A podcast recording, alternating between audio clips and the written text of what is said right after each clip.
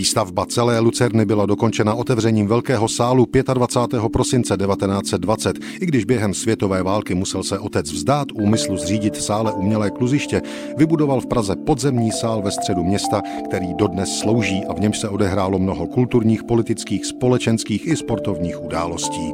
Tak to vzpomíná na 25. prosinec 1920 Václav M. Havel, syn českého podnikatele ve stavebnictví Václava Havla, investora a stavitele paláce Lucerna v Pražské Vodičkově ulici. Cesta k tomuto dni se začala rýsovat dávno předtím. V roce 1906 nechal Havel zbořit na parcele původní zástavbu, s vlastní stavbou se začalo o rok později. Skelet budovy vznikal až do roku 1921. Pracovalo se tedy i po otevření paláce, především podle návrhu inženýra Stanislava Bechyně.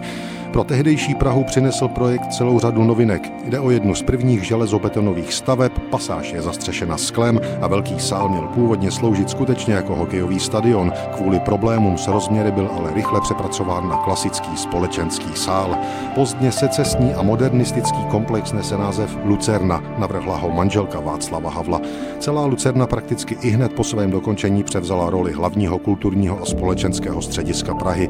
Velký sál, který pojme 2500 stojících a 1500 sedících diváků, se během svých 100 let existence stal dějištěm nespočtu koncertů, plesů, konferencí, modních přehlídek, boxerských zápasů i schůzí nejrůznějších politických seskupení a tak dále.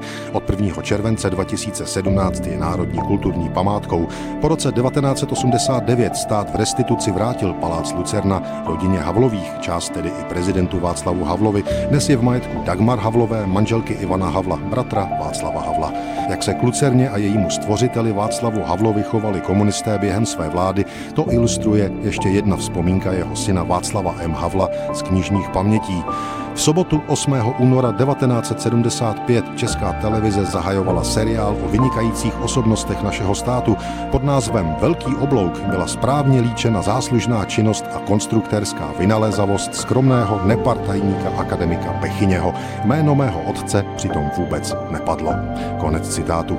Velký sál Lucerny byl otevřen před stolety 25. prosince 1920. Václav Havel si úspěchu užil jen necelý rok. Zemřel 6. září 1921.